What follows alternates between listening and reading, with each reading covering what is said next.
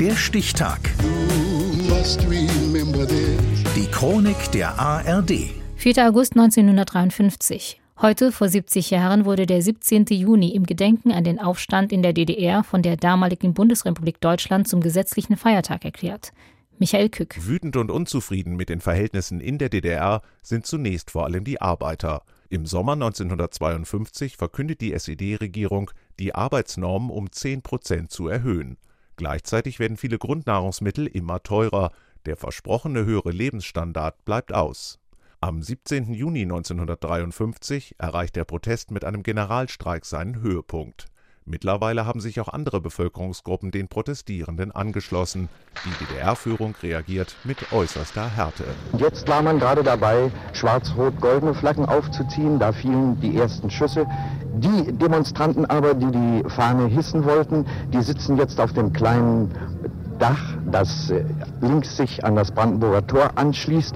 Im Augenblick hören wir die Schreie von drüben und äh, die Berliner, die hier zusehen, die Berliner haben sich hier durch die Schüsse nicht vertreiben lassen. In mehr als 700 Städten und Orten gehen an diesem Tag in der DDR mehr als eine Million Menschen auf die Straße. Längst geht es nicht mehr um höhere Arbeitsnormen. Die Demonstranten verlangen die Absetzung der Regierung, freie Wahlen und die deutsche Einheit. Bedrohlich wird die Lage, als am späten Vormittag in Ostberlin sowjetische Panzer auffahren. Nun setzt sich der erste der großen T-34-Panzer in Bewegung und fährt drohend auf die Massen am Potsdamer Platz zu.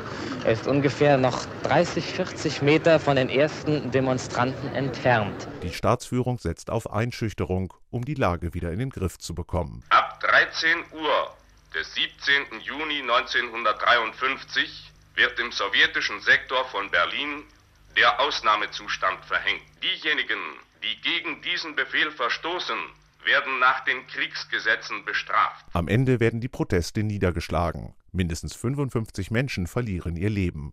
Die DDR-Regierung klagt mehr als 1500 Teilnehmer an. Es gibt mehrere Todesurteile und hunderte Gefängnisstrafen. Die SED beschuldigt die USA, Drahtzieher der Aufstände zu sein.